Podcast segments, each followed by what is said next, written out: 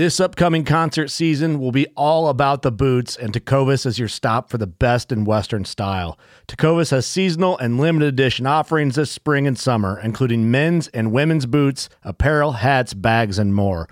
All Tecovas boots are made by hand in a time honored tradition with timeless styles that are always on trend. And Tecovas has first wear comfort with little to no break in period. It's hard to find this level of comfort paired with this level of style.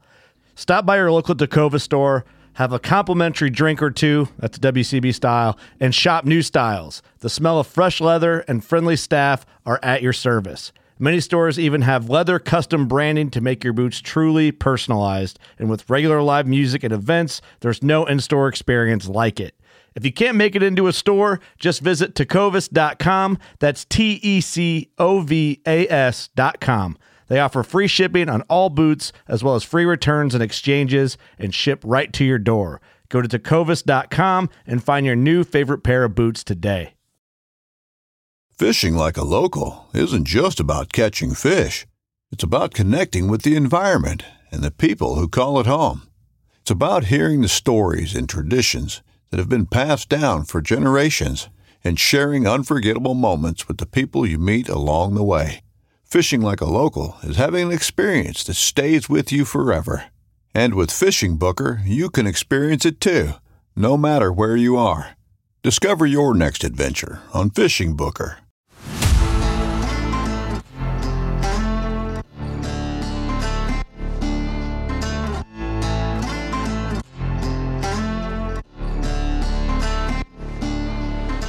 What's going on, everybody? It's your host, Will, coming back for a new episode of the Huntstand Podcast.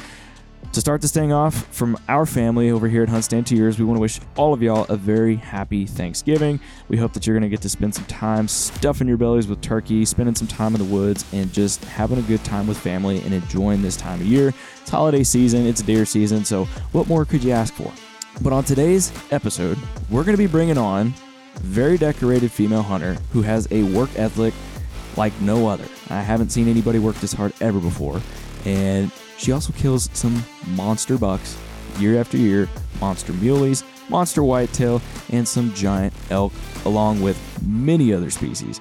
So, that is Mrs. Melissa Bachman. Now, she's a partner of ours over here at Huntstand, and I want to help tell her story and also pick her brain on some rut strategies and what she does this time of year to back some big bucks. You know, she's going to have some nuggets for y'all that if you've killed a buck yet or if you haven't killed one yet, you'll be able to hopefully take some of this and apply it to what you're doing and get yourself that buck that you've been chasing after all season. So we're going to get Melissa on here to talk about that. I'm not going to dive into it too much because I want to let her tell her story and also tell us about some awesome rut strategies that she uses. But again, y'all, we just want to thank y'all for tuning into the Hunt Stand podcast. We couldn't do this without y'all. And if you haven't yet, make sure you have the Hunt Stand app downloaded. We've got the free version, we've got the pro version, and then new this fall, we got Pro Whitetail. And in that, you'll get our rut map, our whitetail activity forecast, along with a whitetail habitat layer. So if you want to have all those features, upgrade to Pro Whitetail today. So again, y'all, here's Melissa Bachman. I'm going to quit talking, and we thank you for tuning in to the Hunt Stand podcast. Well, are you ready to get this thing started? Absolutely. All right. Well, Melissa, first and foremost, we just want to welcome you and thank you for hopping on the Hunt Stand podcast with us today. Well, thank you guys for having me. I sure appreciate it. Absolutely. You know, I've been wanting to podcast with you for a while now. I know you and I, I met you at the Silencer Central event out there in Sioux Falls. We got to shoot a lot of guns and, you know, enjoy that event. So I wanted to get you on here today to kind of introduce you to listeners, talk about your backstory and everything. Let's talk deer hunting. We'll go down some rabbit holes, things like that. But what I love to do to get each podcast started out is I like for the listeners to get an idea of who you are. And so Mhm. kind of give us that 30 foot tree stand view of you know who you are and how you got into hunting. So I grew up in central Minnesota. Um, my mom and dad both loved to hunt, and they joke that the only reason they always brought us along hunting is because they didn't want to pay for a babysitter. Fair enough. Fair enough. um, not a problem. But because we were uh, brought into that lifestyle since we were really little, it was completely normal. That's what we did on the weekends. Um, we went duck hunting on public land every weekend. Um, we played in the blinds before we were old enough to actually hunt. We'd play with the ducks and bring giant bags bags full of snacks. You know, Heck yeah. um, I still remember going deer hunting with my dad all the time, Mhm. and it was kind of before safety vests and all that was normalized. Yep. Um, and we would go in the garage and cut a piece of twine for around our waist, and he'd tie us to the tree stand, right?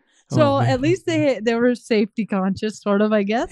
um, but but that's how I grew up. It, it was part of what we did. Um, even if we weren't able to go hunting, if my dad or mom shot a deer, we'd go out into the field and help them. And so since I was little, that's all I ever wanted to do is find a way to hunt every single day. That was Mhm. my goal. And I wasn't sure how I was going to ever make that happen. And people kind of laughed at it. And I always had a plan B. Like I was either going to be an anesthesiologist or maybe on the NFL sidelines. I wasn't sure. Lots of big ideas. Yeah. But I ended up finding a way that, you know, I could hunt all the time. And that was going to be through television. And even when I was in high school, that's all I wanted to do. In fact, my mom and dad signed a work permit that I didn't have to go to school all fall for the first two hours of every morning. Um, and I got to go deer hunting every morning for two hours before school started. Seriously. And they they said I was providing food for the family. That was my job. So how cool that all works out. Um, so so there was always this love and passion. Um, never did I want to have a television show or do that type of thing. I just wanted to hunt all the time. And I ended up going to college. I got a double major in television production and Spanish. I got done and I was looking for a job. And I, I wasn't sure if there was really an opening in the hunting industry. So I applied at 74 different locations. wow. I applied all over and I got 74 no's. Not one person wanted to hire me. And you know that talk about kind of taking the wind out of your sails. You just Mhm. graduated college, you've got all this debt, you got to start a job and nobody even wants to hire you at like a base level position, right? So I thought, well, what am I going to do? And the big thing that everybody said is, well, you have no experience. And I wanted to be like, well, of course I don't. You know, I'm coming out of college. That's what I'm looking for. yeah. So what I decided to do is I went through the list and I picked the number one location I wanted to work. And that was actually the North American Hunting Club. Mhm. And I called them back and I said, I know you guys aren't interested in hiring me, but what if I would come in and work for free so I can gain some experience? And they said, Well, gee, sure, yeah. Um, what can you do? And I said, Well, I could edit, I can film, I could sweep floors, I could ca- categorize tapes, you know, whatever you want. There's no job beneath me. I just want to get my foot in the door. And they said, Okay, well, when can you start? And I said, Tomorrow. And they said, You're in. And so I worked for four months driving 150 miles a day back and forth to go Wow. work for free. and I got to waitress all night every night to pay for my gas and my awful little housing that I had at the time. Oh man. And that's kind of how I got my foot in the door. And I look back and I think, you know, guys, maybe someone could have given me a little gas check here and there would have been really nice Just a little um, something. yeah, something. But but what it did is it gave me that experience and and I got to work with producers who had been doing this for a long time. And after 4 months they actually hired me for that original position I applied for and I became a full-time producer. Um, and of course I wasn't on camera. this was just doing, you know, things behind the scenes, editing, filming, Yeah. and I, I really enjoyed it. And I knew that if I ever want to be the actual hunter someday, I need to know every part of this, you know? And this was my ticket to do that. And I had wonderful people around me that were, you know, really knowledgeable and offered to help me. And, you know, because I, I was new, I didn't know that many things, but I knew how to hunt and I loved to hunt. And that kind of got me through it. And for four years, I filmed everybody else. Um, but what I would do is if I worked for, let's say, 30 days straight, they would give me what they called comp time, where I'd get like five days off. So on those five days off, I'd go do a hunt, film it myself with my own gear I had bought, and edit it together and wait till someone didn't have a show ready. and Heck when yeah. the, when it's Friday afternoon, people are scrambling. I'd say, "Well, I have a show right here. It's cut to time. You guys can have it for free and run it." And that's really how I got my foot in the door. Um, they ran a few of my shows. I was lucky enough to kill some really nice deer. And I didn't have any money to buy hunts, so I would just trade for things, right? Like I could do some services for them or film a video for their lodge or whatever it may be Yeah. or help help guide hunt whatever it doesn't matter um, so i did that And eventually, a few sponsors started saying, "Well, what about that girl, Melissa? Eh, Could we see more of her?" And like, "No, no, she's just a cameraman. You don't, we don't need her." And uh, it ended up working out well. I actually broke away, started my own production company, and I've been producing my show now for 12 years. Um, and I do every aspect of it. And I'm so thankful to know all those skills because I would have went bankrupt so fast because I didn't have the money. I didn't have Mhm. someone bankrolling me, but I knew how to do each set of skills that was needed. So, you know, there were a lot of hundred hour weeks in there. And a lot of times that I would be literally falling asleep eating or walking or, you know, all sorts of things because I'd be up all night editing too. But in the end, you know, that was kind of the way that I could get in is just by outworking everybody else and just staying persistent. So that's kind of how I got started. And now you've got you said twelve seasons of your Mhm. show. What what's the name of your show for the listeners out there? It's called Winchester Deadly Passion. It airs on Sportsman's Channel. Um, it's on I think five days a week, but Sunday mornings at 11:30 a.m. Eastern time is kind of the main time. How many episodes have you recorded now? Oh, a lot. I don't know. Um, I I'm on year round, so I run 52 weeks a year. So I try to produce somewhere around 20 new episodes a year. So yeah, you can do the math. It, it's been quite a few episodes. But man, what what a way to climb the ladder, if you will. You know, work, from working for free, putting in the time, putting in the hours, and then here you are now with your own show like that. That is an awesome success story, and you know, for I think for a lot of kids out there, I think they're after this podcast, we're probably going to have a lot of kids that they're going to start convincing their their parents to write them notes so they can have that first two hours of school off, right? now you do have to remember that was a few years ago, so I don't know if they'd go for that anymore. But Hey, it worked we- for me. we're having food shortages at, at grocery stores now you know i mean it, it could Yeah, it could be plausible right Absolutely, it might be the most financially beneficial decision for your whole family at this point. hey when my when my daughter gets to be that age and she wants to do that i will try and write it but i won't give her any guarantees or promises See, I live in a small town that it might be able to still pull off here. I'm not sure, but I'll give her a try. i don't know here it'd be we're in a small town but it's small town texas so i Yeah. maybe maybe so well melissa i you want never know if you don't ask. Exact exactly. That is the truth. So, well Melissa, I wanted to get you on here because it's November. A lot of whitetail hunters all they can think about right now is the rut. And so, you have filmed tons and tons of episodes. You've you've gone on a lot of hunts in in what you've done. And so, I kind of want to pick your brain, if you will, and we don't have to go through every single rut hunt, but I want to see if we can jog your memory to kind of come up with some whitetail rut hunts that just really stick out to you and kind of mm-hmm. tell us what happened, whether you were successful or not, what you learned from it. So that way, the listener who might be having something similar going on out at their property, their deer lease, or whatever they're doing, that they might be able to learn from it and apply it to what they're doing to potentially kill that big buck, just like you have. Hmm Well, you know, November is my favorite month to hunt. Um, Mhm. I am gone pretty much every single day in November. As soon as we get off this call, I'm buzzing straight to Nebraska um, and getting out on stand this afternoon. There you go. But one thing with the rut is people sometimes can get down on it, and I do too. You know, when you have warm weather, right now it's 80 degrees today here yeah. in South Dakota. That is unheard of for this time of the year. But those deer are still going to be up and moving. Mhm. We have a ton of trail cameras out right now, and you can see them start lighting up with daytime activity starting about October 27th, 28th.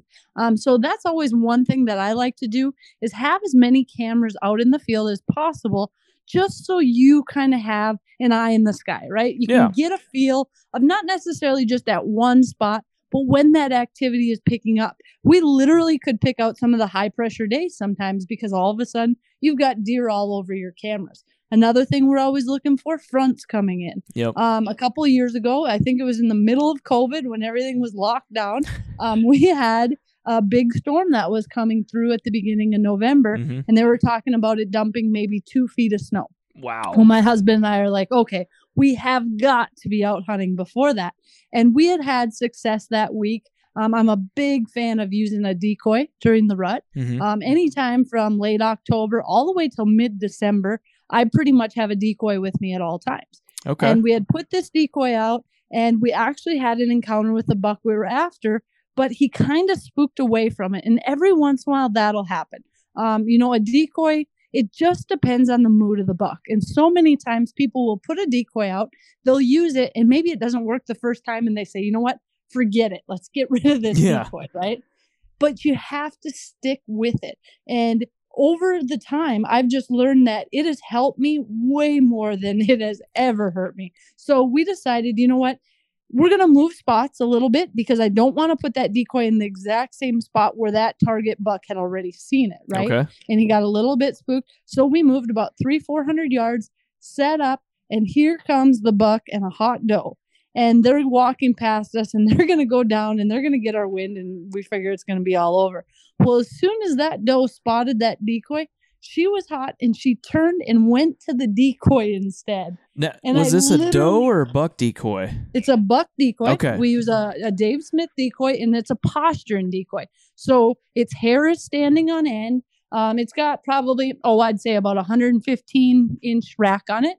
Um, but the key is the ears are laid back and the hair is standing up and that's Ah. showing dominance. And I've seen it time and time again that it works incredible for bucks.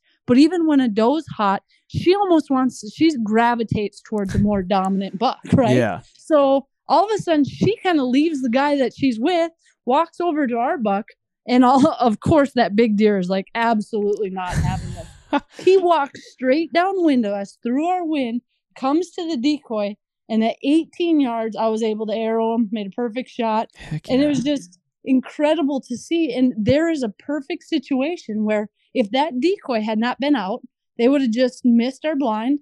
And with bow hunting, it's such a small, you know, it's a, it's, you got to get them in close, right? Mhm. And you need to have reasons to bring them in close. And we've just had such good luck with a decoy. I don't hunt a lot of places where you can bait. Yeah. So I'm always looking for some way to bring those deer right into me. And that decoy really works well. And when we put it out, um, the first thing we'll do is we'll put it out, spray it down completely with like scent killer gold. So Okay. that way you get rid of any of your scent. Okay. Then the next thing I like to do is we'll take like a bottle of golden scrape and I pour it right on the decoy's hocks. Really? So that way you're getting rid of your scent and you're adding some extra scent in it. And then I'll put a few key wicks around with some golden estrus just so it smells like a hot doe in the area. And then lastly, if I've already killed a rutted up buck, the first thing I do, I cut those tarsal glands off and I put them in a plastic bag and I keep those tarsal glands with me for the whole season. And I keep them cold or in the freezer yeah. bring them out and I never touch them. I just keep them in a bag and kind of pick them up like you would dog poop. Yeah. you just grab them and flip them inside. Yep. It's a nice, easy visual. Everyone knows how to do that. um, but you put that out, and that combination, it is unbelievable, especially with the big mature bucks.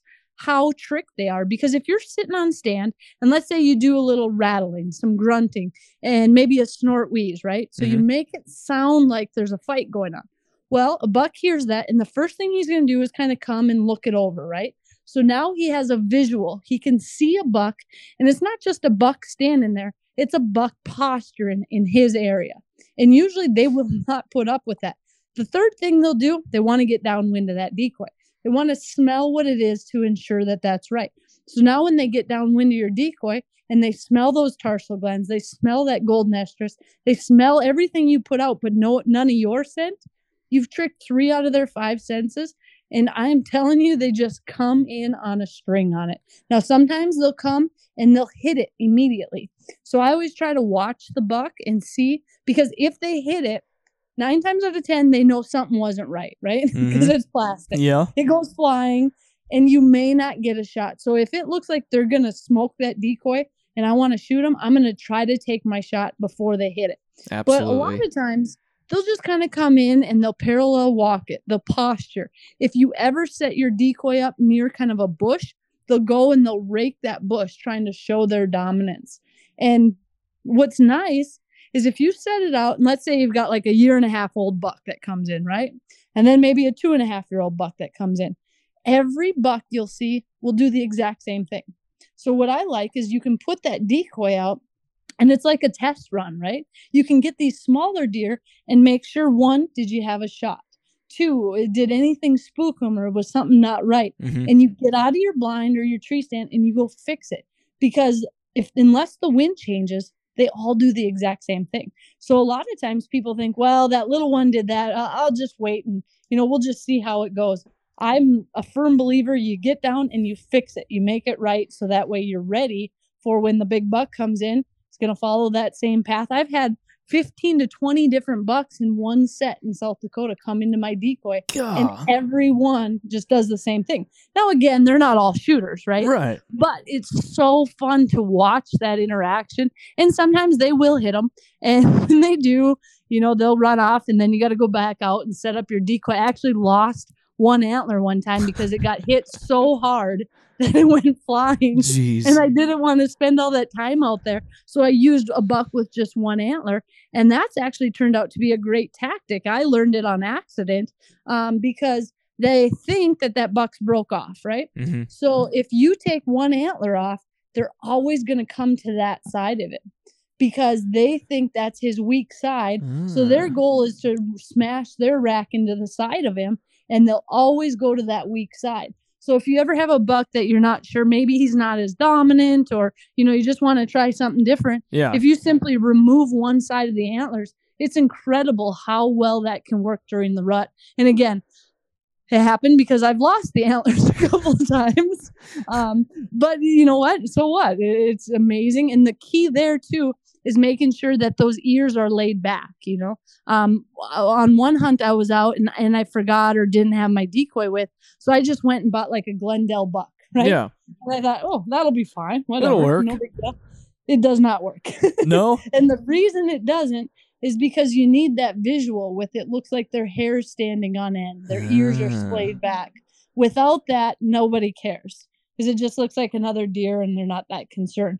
But when a buck comes out and sees that dominance, they just can't deal with it and they want to they want to knock them over and I've had a lot of decoys knocked over and it is pretty fun to see. Man, I got to try that this year. Now, with your play, how are you placing these decoys? You know, are you setting these decoys out in the middle of the field? Are you which direction are you having them pointed at you so the deer tries to get in front of them, which would then put them in front, like right between you and the decoy? Mm-hmm. How? What's your strategy? So a lot of times, you know, I'll put them on field edges. I'll put them in like little clearings. But one thing to know is if you are sitting in an area with a high population of does, there is a very good chance that does may come out and they don't like that decoy. Yeah. They'll walk around, they'll smell it, they'll they, they, they just don't like it that he doesn't move. These does are a little more cautious, right? Right, They're like, yeah. hey, dude, why haven't you moved for five minutes here? What's wrong with this guy? Um, so sometimes they'll blow or make some noise. Um, is not the end of the world. Um, I've had bucks come in right after does have blown out. Not a big deal. Um, but what's important is to put it somewhere where they can visually see it for for a while for a ways off, right? Okay. Um, so I do like it where it's somewhat in the open. I will try, you know, if I've got a big food plot that's going to be full of deer, sometimes I'll pull it a little bit closer to me. So that way it's not like pulling those does over and, and causing trouble all evening for Yeah. me.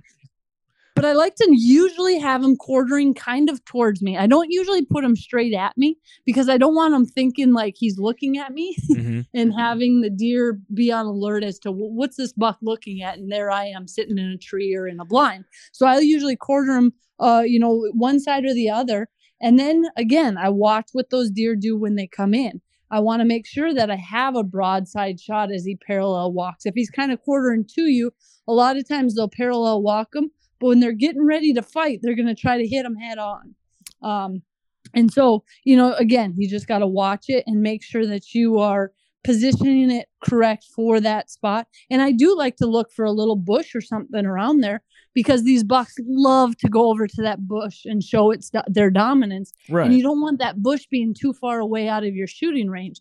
I like something that's nice and close where I've got a nice broadside shot. So if they're standing there raking that bush, I can take my shot then. Okay. All right, y'all, we're going to interrupt this podcast real quick for a quick word from our sponsors. The Hunt Stand podcast is brought to you by Lacrosse Footwear, innovating boots that endure with you through every adventure, now and forever forward.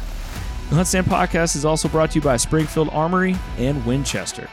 And finally, the Hunt Stand podcast is brought to you by Yamaha and its full line of class defining, adventure seeking motorcycles, ATVs, and side by side vehicles. All right, y'all, we're going to get back to this episode of the Hunt Stand podcast. Man, you got me thinking how I can use this this whole season. We're actually Mhm. fixing to start here pretty quick here in Texas. And so, okay, so, you know, we've got that hunt that you did during COVID. Mhm. Were you able to learn what what other hunt did you have during the rut that something like that stands out to you again? Well, we've also done it where we've become a big fan at all our stands. We kind of call it like creating our own little buck paradise, right? Okay. So at e- every single stand location on ground that we hunt year after year, we have a water hole at that location.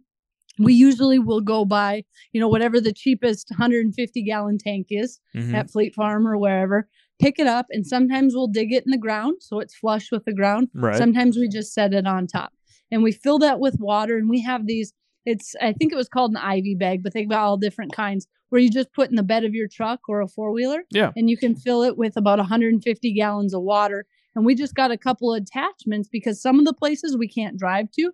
So we'll run like 300 foot of hose down to our Oh. water tank and we'll fill these tanks that way. But I have learned that water, especially like right now in South Dakota, we are in a major drought. Water is so important, and these deer will come from a long ways to get to that water. So we keep a water tank there. Then we also go to the lumber yard and get a cedar post. Okay. Um, we dig it about 18 inches into the ground and then tamp it in. And then we'll take a saw and kind of rough it up, right, to get it started yeah, yeah. these deer will come and they will rub in fact one post we're going to have to redo next year because they've rubbed it almost through like an hourglass on the post Seriously. And the key with that is just not touching it you know once they get going on it just let their scent go. And little bucks big bucks every buck wants to rub it and that's why you push it so far in the ground because you've got a 200 and some pound animal Mhm. pushing all his weight on that post. You really want it to be sturdy so that's what we do. And then on the top we actually place we'll take like an inch and three quarter drill bit drill a hole through it and then go find a branch right there put a branch through that hole and then put two screws in it so it's now screwed to it so it looks like a licking branch right there. And then i'll tie like a little mock scrape a magnum scrape dripper put some scent in it so it'll drip daytime only. And then you clear it out so it looks like there's a scrape there.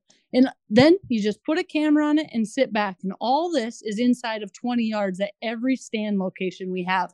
And i'm telling you it is the best way to draw deer right to where you are and i usually pair that with the decoy you know during the rut but that combination i've shot i think one two three four deer over 150 inches in south dakota over that same setup Are you counting um, the deer on your wall right now? no no I'm not. so you, so No. you just take like a, a four by four from any wood uh, lumber yard or anything, and that's what you're putting in, just a cedar Yep. post. Yep, any type of cedar post. Um, and we just, like I said, we just rough it up a little to get it started, and they take it over from there. And then I always Hmm. put a camera on it. I mean, the amount of pictures I have right now. I mean, we actually had to go fill. We filled four water tanks yesterday, Okay. and usually we don't have to fill them more than you know every three, four weeks.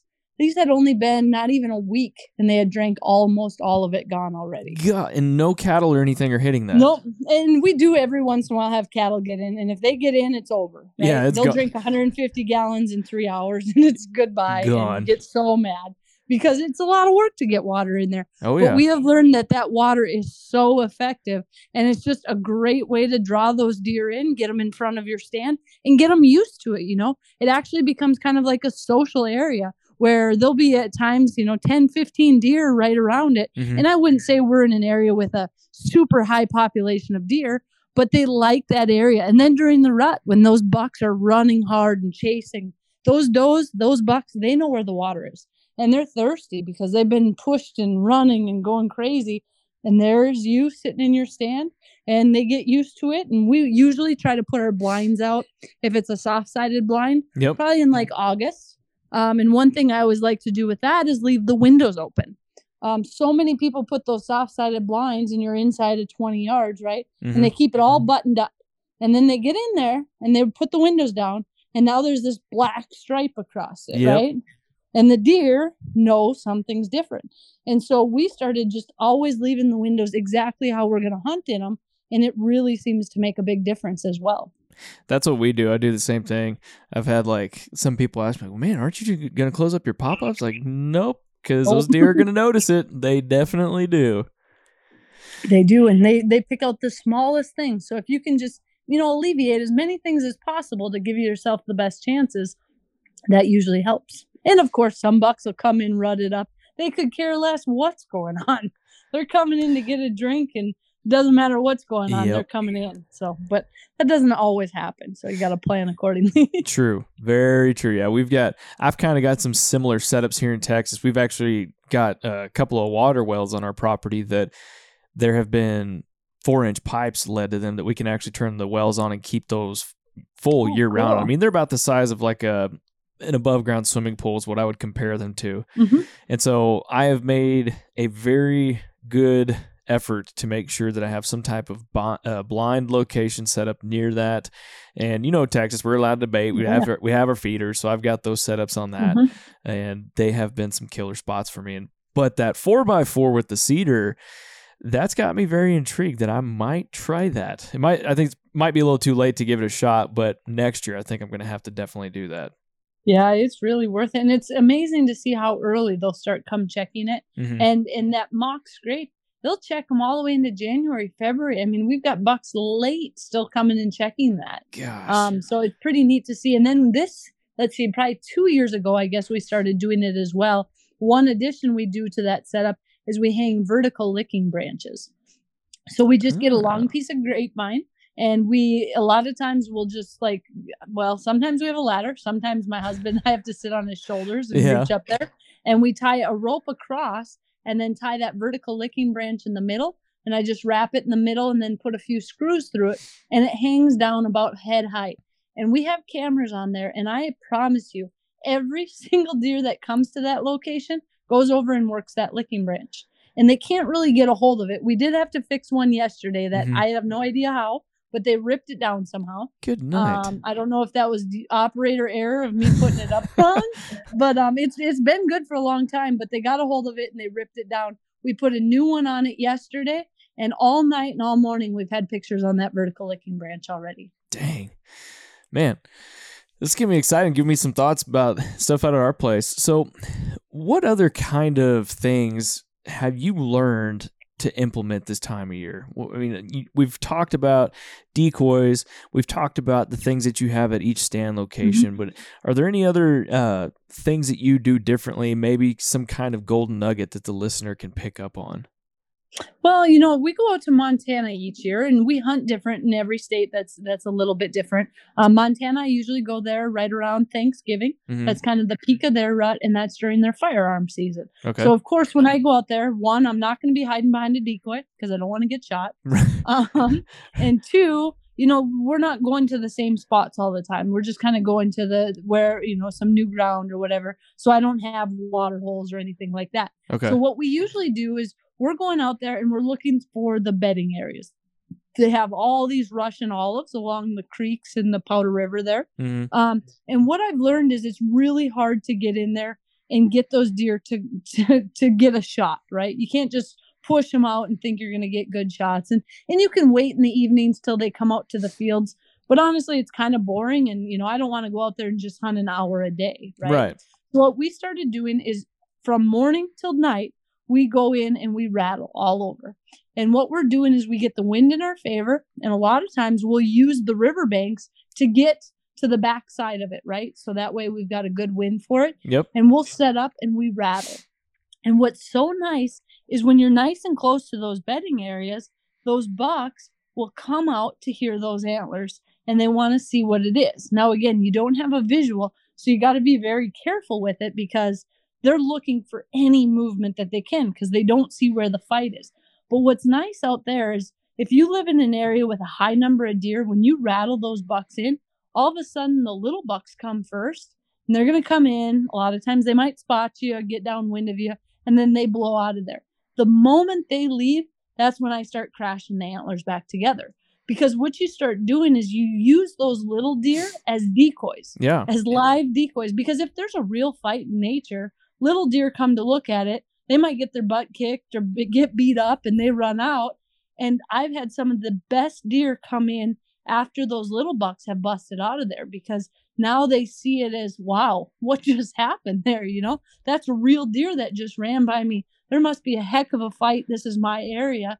And they come in. And really, we don't, you know, use any kind of blind setup or anything. I just try to get a little bit of back cover behind me Yep. and I set my I like to have my gun on a it's a bog pod death grip that just holds your gun. So Yep. it's just in place. And what I like is to rattle and then it's all ready to go. So there's not a lot of extra movement. And I think anytime you're on the ground and and rattling or doing that type of thing, it's all about movement, right? When those deer come in, you just want to be as still as possible and have everything ready. And and I think that's a, a really good way to do it. It's a totally different way of hunting, but it's super effective out there as well. Yeah, we we do that same thing here in Texas. You know, Mhm. once December rolls around, it's just like there's a whole nother gear that these deer go into because that I'd say you know end of this month in into early December is when our rut really kicks in for most of the state, and we do that. And gosh, I mean, you've hunted Texas before, right? Mhm. So I mean, you, Mhm. you know those deer just come running in. I mean, they come in bristled up and they are ready to kick some butt. Mhm. And to me, that's like the most fun thing you can do, right? It Oh, doesn't heck matter yeah. if it's a buck you want to shoot or not. See him coming in mad, stiff legged, hair all on end. It's like the coolest thing. And especially if you're bringing kids or maybe a new hunter, Oh yeah, that's the most fun because it's interactive, right? You can give kids the antlers, you can give a new hunter the antlers, and then the next buck comes in, you rattled that deer in, you know? It's just a, a fun way to get out there and to make it more exciting. I think so many people think of deer hunting is you just sit on stand from dark to dark and you never move and maybe you see a deer, right? right. There's a lot of things that you can do to make it more interactive and to make it more fun. Yeah, I think that that's pretty big, especially just like you said when introducing it to somebody or taking kids out. Yeah. We we did it a little bit when I was a kid, but I didn't really do it till we got older and it's definitely addicting and I actually got my wife to do it with me one year and she'd start cuz she heck she would spot them before I would, you know, as you're sitting Mhm. there rattling and everything, you're looking one direction. I think she slapped me Mhm. on the shoulders. I don't know how many times seeing the deer before me and then the next season, she's like, "Can we go back out and do that again? I want to kill big buck this year." I'm like, "Absolutely, we can do that." and that's what it does is it makes it exciting for people and, and they're a part of it you know? They're not just sitting on stand bored. Um i don't care who you are it's way more fun to to be able to be a part of it. I mean it's like turkey hunting or elk hunting you know? There's a reason those things are so much fun and deer hunting can be that way too. It's just a lot of people weren't brought up with it that way and i wasn't either um, but you learn those things along the way and you're constantly learning from people you know i'm always picking up things in the field from different people in different areas on how they hunt on things that work in their area. I mean everything we do here in south dakota we have land in illinois. Sometimes it doesn't work as well down there. Yeah. you know you got to look at where you're at and what's better each place. Exactly. So the next question I want to ask you: What is your more preferred time to hunt the rut in November? And now, what I'm asking is, you know, on our new version of Pro Whitetail, you've Mhm. got the rut map, and within that rut map, it shows you pre-rut times, peak rut, waning rut, pre-second rut, and then second rut. Of those, where have you found your sweet spot? Like, what's your more favorable time to go out and know that you're probably going to have a better chance? Because we all know that once those deer get really into the thick and heavy, hot and heavy part of the rut, and they get on lockdown, they can be pretty hard to kill. So, what, where have you kind of found your best time to be in the woods in November? Um, I really like the pre-rut when those bucks are are really on edge. They haven't found any hot does yet, but they know that they should be there, and they are aggressive and they're ready to kill each other. Um, they're all penned up, full of aggression. That's probably my favorite time. Um, my second favorite is actually that second rut, and I think it's because um, I love hunting late season. Mhm. I've always been a big fan of late season. But again, it's almost like you're piquing their curiosity the second time around. They've already had a little taste of it and they're like, oh, this is going to be fun. I can't wait to get back after it. And um, we've had some of the best hunts you could ask for in December. Um, up here, you know, where those small young fawns are coming into estrus and you've got bucks all of a sudden just going crazy. And again, that's a time when, you know, you can look at some of your cameras, you can watch the weather, you can see what's happening. You can watch that whitetail rut map, right? Yeah. And figure out what's happening in different areas because just because it's here in South Dakota is totally different than in Texas. That's why it's so nice to have that in the app. Um, I'm going to Kansas on Friday. Totally different deal than here. Yeah. Um, so I think for people, you know, even if you don't travel out of state very often, um, when you do, you want to make the most of it, and I think that's a great way to do it. Um, so that those are my two favorite times: that pre-rut and that second rut. Okay. So another question I have, I've been asking everybody this because I have actually it's two it's a two part question. Um, how are you looking at the moon in your rut hunting strategy? Are you considering it? Are you worried about it? And then how worried are you about wind and your scent control? So okay, so the first part is with the moon. Um, I hunt every single day in November, Mhm. so I am not gonna ever not hunt because of anything the moon is doing. Okay. Um, I'm out there every single day. Now, if I was planning a trip, right? Like if I was booking a hunt to maybe Yeah. Illinois or something like that, um, of course I would take it into account. I always still believe that the pressure and the the changes in weather weather patterns are probably the most important for me. Mhm. Um, but I'm not gonna skip a mid November day regardless no. of any reason. Now I have hunted, I remember hunting the super moon in November years back, and we were walking out at pitch dark and I had a shadow from the moon because it was so bright.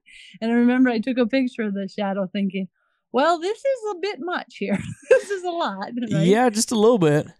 Um, so you know, I think you you want to be aware, but again, I'm someone I like to hunt all day, every day during the rut. So Same. um, I've probably had the best luck between ten and two, always. now I like to be out there early and I stay till dark, but if I had to pick one time of the day to be on stand, ten to two would be it. Midday madness. I like it. I like it. Hundred percent. And then as far as the wind goes, you know, it really depends, you know, where I'm hunting. Um, a lot of the things that we hunt around here are deep draws. We we deal with thermals quite a bit. So Okay. we've got um your thermals are getting your you know pulled up at night and um you know things like that. But you know, I'm not gonna go sit a stand where I've got the direct wrong wind and I'm gonna try to put a decoy out. I, I don't want to do that. You know, I do all the steps to scent control that I can, but I also want to be smart about it. I will sometimes hang another stand. Um, I was in Ohio and I had a good buck coming in over and over, and I didn't have the right wind coming up for the next three days, Dang. but he was coming to that spot. So we went and hung a wind for that south wind spot. And there you go. Now you alleviate it. We got it in. And there he comes. You know, it works perfect. So I think sometimes you just want to be smart about what you're doing and and think it through and look at the forecast. I think that's why it's important to look, you know, seven days out. What are you going to be Mhm. having so you can plan accordingly? If I know this week we've got south winds every day and I don't have enough south wind spots, guess what I'm going to do today? Go get some in so that I'm not wasting these next seven days. That's why I think it's really important to be aware of the weather, to be aware of the winds, to watch what they're doing and to plan accordingly and not be lazy. I mean, if you got to move, you got to move. Absolutely. Well, Melissa, I know we're starting to run short on time here. And so before we leave the listeners, kind of give them any last minute golden nuggets, any kind of extra rut hunting tips and strategies that you'd want to share with them. Well, I think the key there is I touched on it a little bit is the midday mad madness, right? hmm Um, so many people go out and they hunt the morning and they come back in for lunch and they go back out for the evening. Especially if you're hunting somewhere that's a highly pressured area, sit all day. Yeah. Bring snacks. I don't even care if you take a little nap while you're there if you need to. Doesn't matter. Do not leave your stand Right. because you are literally putting double the pressure on your hunting location every day by going in and out, in and out, right? So people kind of forget about that. And the other thing is, if there is pressure around there, let everybody else get those bucks up and moving. Get get them up moving, and you're sitting tight. They're going to come through your area. Um, so I think that's really important. And you know, it's all a numbers game. The more time on stand, the better your odds. I don't care what part of the country you live in, what time of the year it is. The more time you sit there, the higher your chances of success. So I think it's just important to stay patient. Bring a lot of snacks. People who hunt with me know that it's like a candy store. We got all sorts of things with. um, but you know what? That's okay. It keeps you out there. It keeps you comfortable. Bring things like a seat cushion. You know, a lot of times the hunters will think, "Ah, oh, I'm not that much of, you know, I'm not that soft. I don't need to bring this or that." Oh, Here's the thing: you want to be comfortable because Yes. if you're comfortable, you're moving less, you're sitting longer, and you're increasing your odds. Plus, you're comfortable, right? You're making it more fun. If it's going to rain, throw in a set of rain gear. You don't have to be tough and sit through the get soaked all day. Throw it in and be set. And I think that really makes the difference is your really successful hunters are the ones who are putting in that time, time and time again. Sometimes it might work on the first day. A lot of times it doesn't. Um, so if you're willing to out hunt and outwork everybody else, usually that's your best chance of success. I couldn't agree with you more. I, I'm a firm believer that, you know, the more time you put in the stands, your odds and, you know, statistics will show that, Yeah. you know, the more you do, the more your chances will be and better your chances will be at doing something, whether whether it's hunting or not. So, Melissa, where can the listeners find you on social media, YouTube? Tell us about that. So if you go to melissabachman.com is my website. You can find everything from there. It's Melissa underscore Bachman on Instagram. Um, you can go on YouTube. I think it's under Winchester Deadly Passion now since I got banned for Melissa Bachman honey. um, so just go to my website, melissabachman.com, and Okay. you can find all the links from there. Well, awesome. Well, Melissa, thank you for your time today. Appreciate you sharing all your knowledge, golden nuggets of rut strategies, and, and different things the listeners can be doing to help better their chances and odds at killing themselves a big buck, whether it's this year, next year. But just really appreciate your time and just carving out the hour that today before you head out to is it Nebraska? You said. Yeah, I'm got my decoy packed and heading out. So Well, I-. I wish you good luck this evening. Hope to see a big buck on the ground here soon know, on social media from you. So just thanks again for your time. Thank you. I appreciate you having me. All right, y'all, there you go. Hopefully, you're motivated after hearing Melissa's story. You know, she she started from humble beginnings and worked her way up into the industry to where she is now. She's got her own show and she does an amazing job. We couldn't be more excited and happy to be partnered with her. And like I said, she's got she's got a work ethic like no other. And at the end of the day, I mean, she put some monster bucks down. So again, y'all, we just want to thank y'all for tuning in to Huntstand Podcast. Really appreciate the support. Have a happy Thanksgiving. Go spend some time out in the woods, get up in a tree, and spend time with family. And most importantly, stuff your bellies with a lot of food and turkey. It's okay. You can do that this time of year. You've been working hard all year, so go stuff your bellies, y'all. Thanks again for tuning in to the Hunt Stand Podcast, and we'll see you on Field Note Fridays for our last episode of the November Rut Series with Lee Lakosky. See you next time, y'all.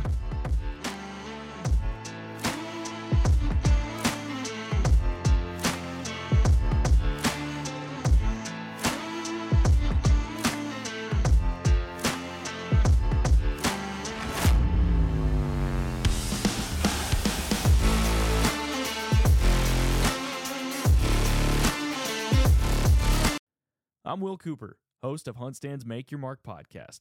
If you haven't already, download the free Waypoint TV app to listen to our podcast and watch the original films from Huntstand Presents anywhere, anytime, and on any device. Oh, that's awesome. Don't miss Thursdays with Saltwater Experience, brought to you by Golden Boat Lifts. Every Thursday night from 7 to 10 p.m. Eastern on Waypoint TV, the destination for outdoor entertainment.